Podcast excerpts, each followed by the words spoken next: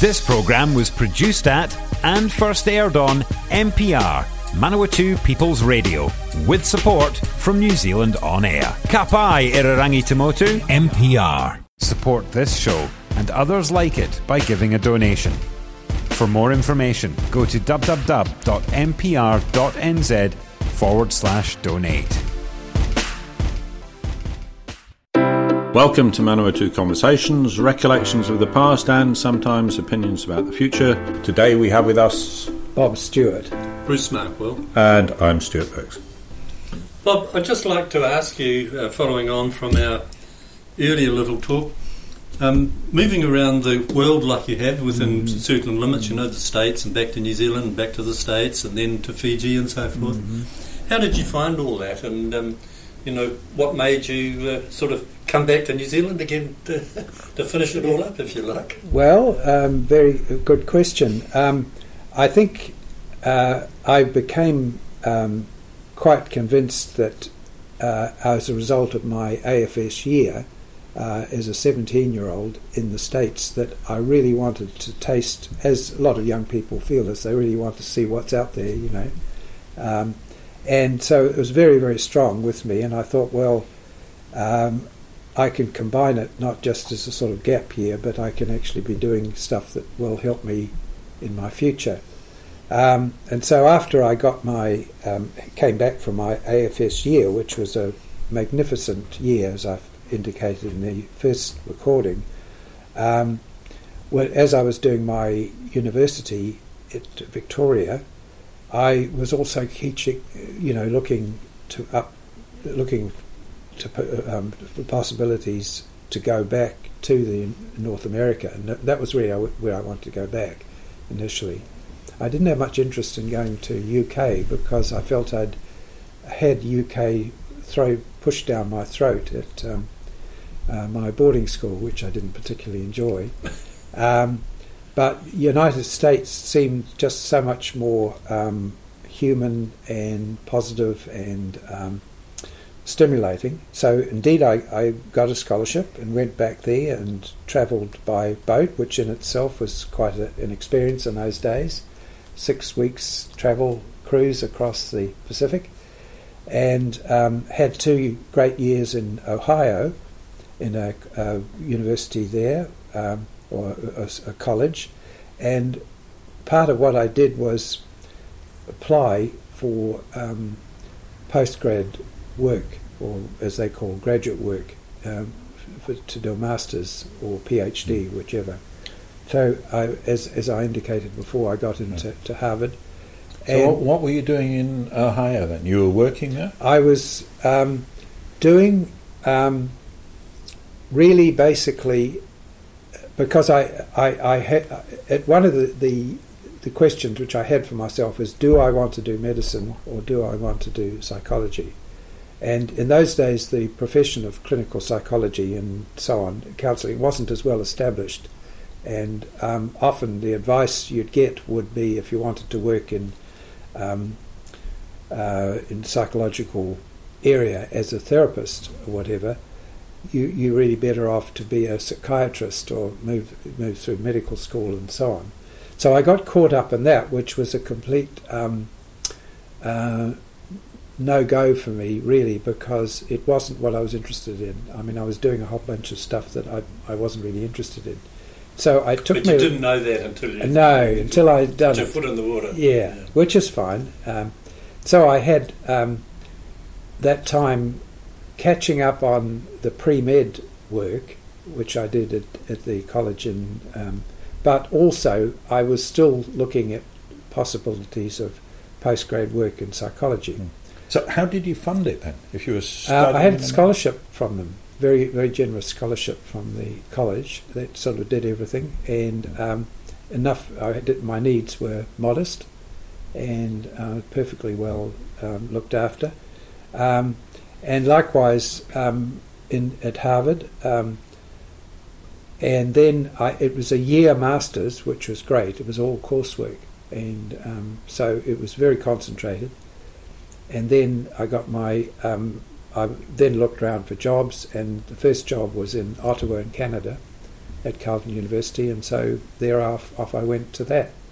And, and what were you doing there? You, I was a lecturer in, psycholo- in psychology, and then I had a year at McGill University Medical School after that, which again, you know, I thought I, I wanted to do the medicine, and that was clear that I wasn't, that wasn't my thing, and um, so I then um, um, applied for jobs and in psychology, and on the basis of the masters I was getting offers throughout the states. I could have gone to a number of different places, but I thought, well, there was a delay in getting the my um, immigration transfer to the United States, and I had about four months sort of which nothing to do particularly, and no, you know, not really much in, in the way of income. So I thought, well, I'll just go back to New Zealand and have a little holiday and so on, and meanwhile this other thing will come through. And, and at that point then I got my Massey thing, and I also had an offer from the Michigan University. Your Massey thing. Yeah. Well, I applied to Massey for a job, okay, which I got. So, yeah. So how old were you? You'd done a fair bit of studying by then. How old were yeah, you? Yeah, I was about twenty-four, twenty-five, something like that. Yeah.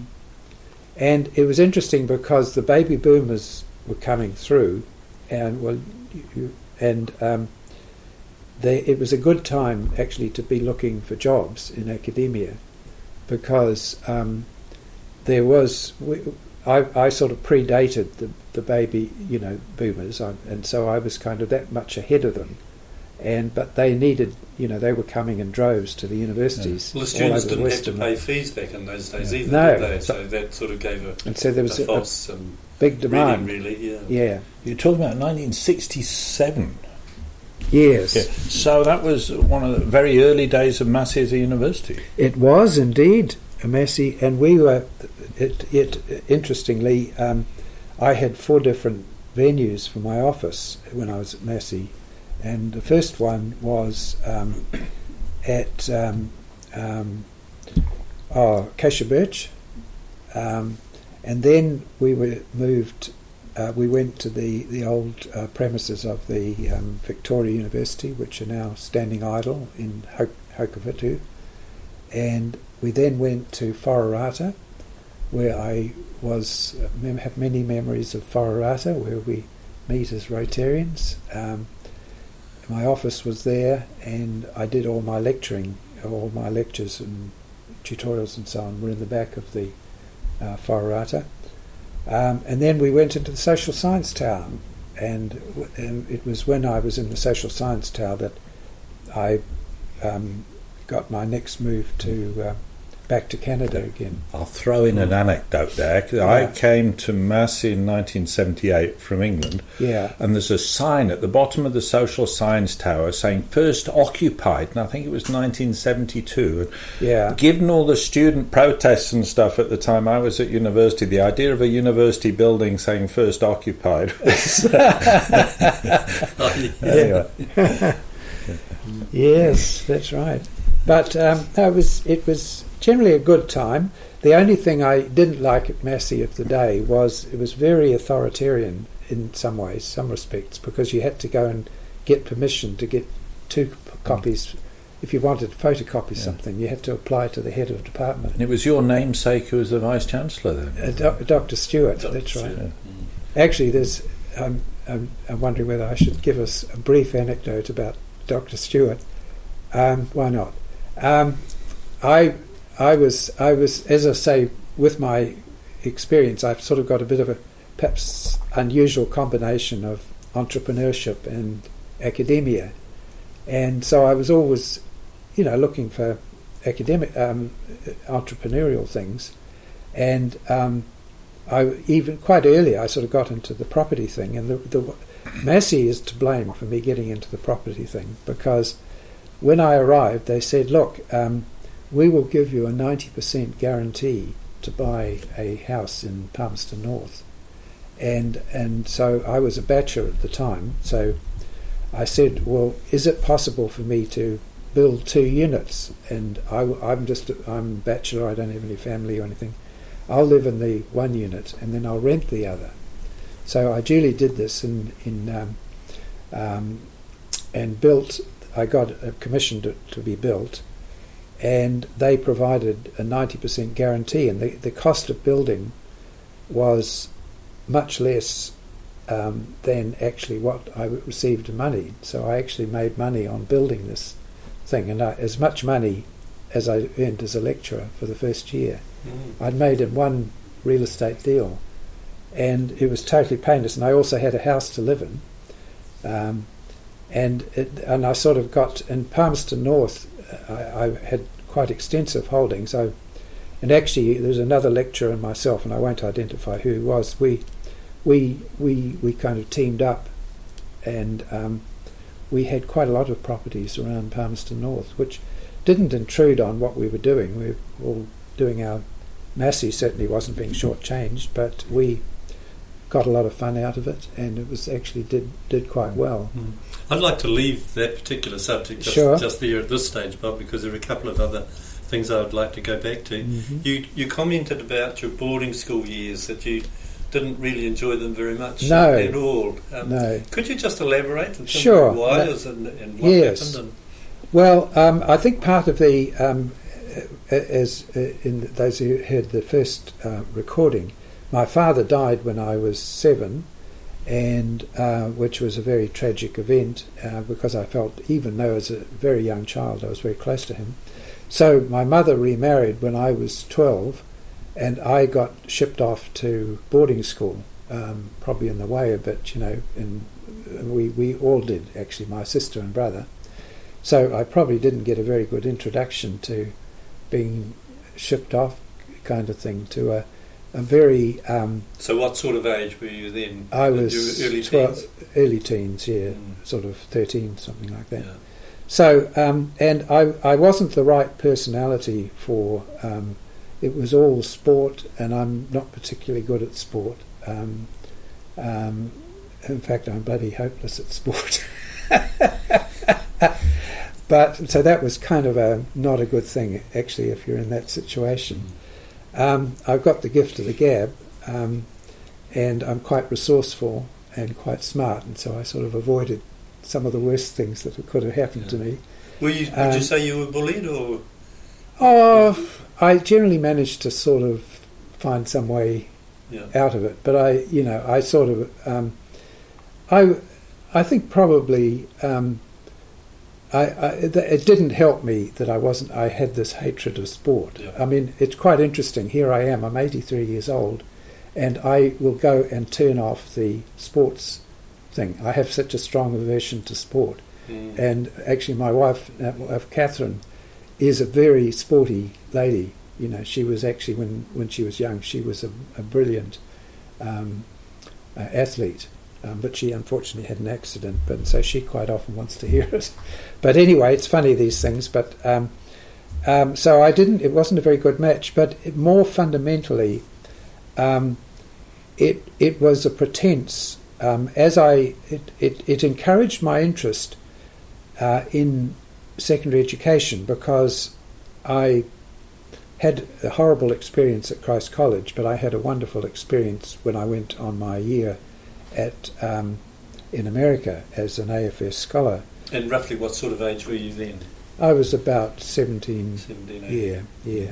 And that contrast proved to be um, very productive to me in terms of thinking about. And I wrote a book on adolescence in New Zealand, um, which was used as a text for a number of years. And um, one of them was actually, I talked about how I had got this interest in adolescence, and how do we how how do we get adolescents to be the best that they can be? You know, that that's always been my passion. You know, how do you how do you create the conditions, whether you're a parent or a teacher, to to help people to flower, help their personalities to flower, you know, rather than being like flowers that sort of wilt. How do you actually encourage them? And and, and how Do you do and how do you do that? Well, I think that you've got to actually, I mean, it sounds corny, but really look for the look for what they're doing right. You know, find stuff that find people doing something right, and then praise them. I mean, I, it, you can't go much beyond that, really. And I think teachers now realise that much more, I think. I mean, there's been, it's actually quite heartening to see how much more humane and, well, not just humane, but how much more effective and how much more smart teachers are. You know, because why would you want to be a teacher trying to help children, young people to grow, and not be smart about how you do that? I mean, it just it just doesn't make any sense, does it? I mean, why would you do stuff yeah. that actually works against what you're supposed to be doing? So, so how does that equate with the reported dropping in standards uh, at schools? Well, it depends how you assess um, what what are the objectives of. I mean, it seems to me, yes, the, the academic, and, and I'm not convinced that it's a material drop anyway, but um, in academic standards, but that's not the only criteria. The, the most important criteria is, are people, as a result of their adolescence and their schooling, able to live a productive um, life where they feel good about themselves and they are good to others? You know, because a lot of conflict that in marriages and, and in society generally are when people are basically stunted emotionally, and um, there should, you know, it just makes sense for society to be more sensible about how you actually create um, people who are in themselves content, that they can deal with stress effectively. And there are many good, I, this is what I have very great um, passion about, how to communicate um, the abilities to reduce stress and to deal with frustrating situations, um, which is all, it's all a skill. It's, and it's actually not, and a lot of the stuff that I've developed myself I've never read in anywhere. And so one of my life goals now is actually to write that stuff down. I, I use, um, well, for example, whenever I feel stressed, I actually stop breathing. It sounds quite bizarre, but I hold my breath for as long as I possibly can and then exhale. And it's as though the body's saying, hey, what are you doing? You've got to keep breathing, you know. I mean... You do this intentionally? Intentionally. Oh, right. I deliberately stop yeah. breathing. Mm. I, I take an, I expi- I've taken, I, get, I just breathe normally, mm. and then I stop breathing. And, I mean, after all, people who do diving can actually hold their breath for quite a considerable period. And you can do that. Eventually, your your lungs are trying to force their way in and out, trying to force you to, to, to bring in, in breath. And then eventually it's it's a sort of a survival thing that um, the, the, the body is in a self-preservation mode, and it cuts off all of the, the sort of unnecessary kind of stuff that you're doing. And um, you, surprisingly, it... totally, I find it totally reduces stress, and then eventually, and then you you take a breath, and then you find then that you're on your whole level of emotional arousal, whether it's being upset or um, has has gone to a lower level. Yeah. So, um, is, is is that like? I seem to recall the idea of uh, you got a young child who's throwing a tantrum or whatever, yes. and you just say, "Okay, take a deep breath." Yeah, and just wait. Is that they, sort of well? Thing? They, the, the advice they seem to give is that you should breathe, and I think that's actually wrong. I've I've seen it in a lot of these sort of self-help books. Um, they I think what they should be doing is doing what I do, because if you if you're a runner and you you you've got to get out there and you you know you you you you get as much oxygen into yourself by breathing, and so in other words you're into fight or you know sort of fight or flight um, motion. But if you're actually trying to cut down on that adrenaline um, overload, the thing to do is to actually bring it down so that you're, you're in a kind of uh, meditative, almost sleeping type of mode. And then the body can kind of recover itself, you know, and you don't get that adrenaline rush which is which you need. Mm. uh, in many cases, in an emergency, we need that adrenaline rush, but you don't need it, that over... Um, so that that's where the the passion about psychology is, in that it's it's so important to for people to actually know this stuff, you know, mm. because it makes, I mean, particularly in a state, in a a time where there's huge um, anxiety and huge um, stress in in sort of just the news we get, and let alone the people who are suffering all of this in, mm. in um, Ukraine and so on, and um, uh, and and these having these skills, of course, it doesn't. Um, it just enables people to deal with stress and challenging situations much better than they otherwise would, you know. Mm.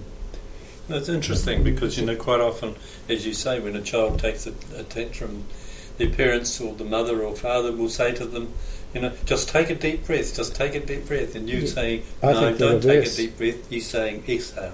That's right, which exhale is, and hold it. Mm, yeah. Which is quite different. It is different. Yeah. Mm. Well, can I just, um, you know, uh, call that one to a little bit of a halt at the moment, and um, just talk about, or if you could talk about um, the effect your father's death had on you, and uh, yes. uh, the things that you did from there.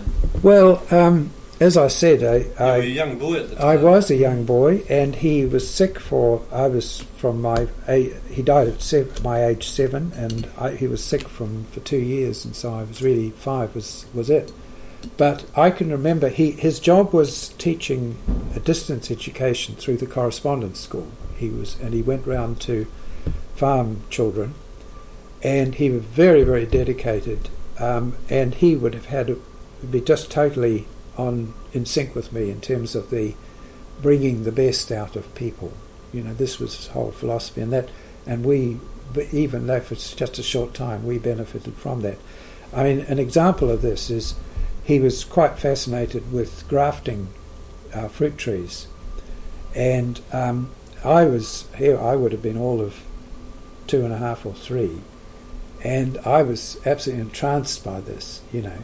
And um, he was explaining, you know, what he was doing, and and uh, you know, I was really interested in in this. And it's one of the most vivid memories in my life is oh. that that interaction, and uh, lots of things like that, where he was he was um, he was able to um, cultivate the curiosity of a very young child, and um, just make you excited about the world. I mean, he was a natural teacher. I right. mean, he was, which is what a teacher should be able to do, is just create that magic mm. about teaching. So by the time you were around about twelve, you would have been able to see the fruits of those graftings. Yes, and, and that was on. quite was, precious. That, yes, I was going to say. To see that, you know, that I'd done that with him, and I've got a, pictures of him with, and Timaru with the um, little... Um, boats that they had, you know, and um, you know, it's it's really it was, it was really, and then sadly, um, as I say, my mother um, got remarried, and the um, the the chap that she remarried was not. Um, we had nothing in common, basically. Oh, okay. He was um, just a oaf, basically. Um, Did he have a farming background? He was a farmer. He'd been. He was born on the farm, and right, okay, done, done nothing else. But um, his son, because uh, my stepbrother is um, actually, we get along extremely well, and he somehow got the. My mother was also very um, sensitive, and uh, she was paint, a painter, and she's been a wonderful mum, you know, for us all, for three all children, our, her three children, and also for her her f- fourth um, child, which was John. And John and I get along very well, and he somehow managed to combine the best of his two parents. He's a very good farmer, and he's produced three sons who were all committed to being farmers. Right. They're all there, and they've all found wives, and um, they went to Lincoln. They've all got degrees in agriculture, and they're really quite um, onto it. They've he's he travelled. Um, He he, he, he, he he when I came back from my A F S scholarship, he said he's told me John John has that um, that was what triggered his interest in travel. And he and his wife, she's married to a Dutch um, lady, and they've travelled all over the place, you know, with camper vans, and they're still doing it. I mean, it's, and the three sons are a delight. They're, and their wives, they're, um, we have very good relationship with them. So, uh, but they had the dad, he was a little bit of a, a limited person, I have to say, right. In fairness. This is part two of four. Tune in next week for part three. Thank you for listening to Manawatu Conversations. This and other recent programs can also be found on the Manawatu People's Radio website, and a range of programs is also available on the Manawatu Heritage website of the Palmerston North City Archive. The address for that is manawatu heritage dot p n c c dot govt dot n z.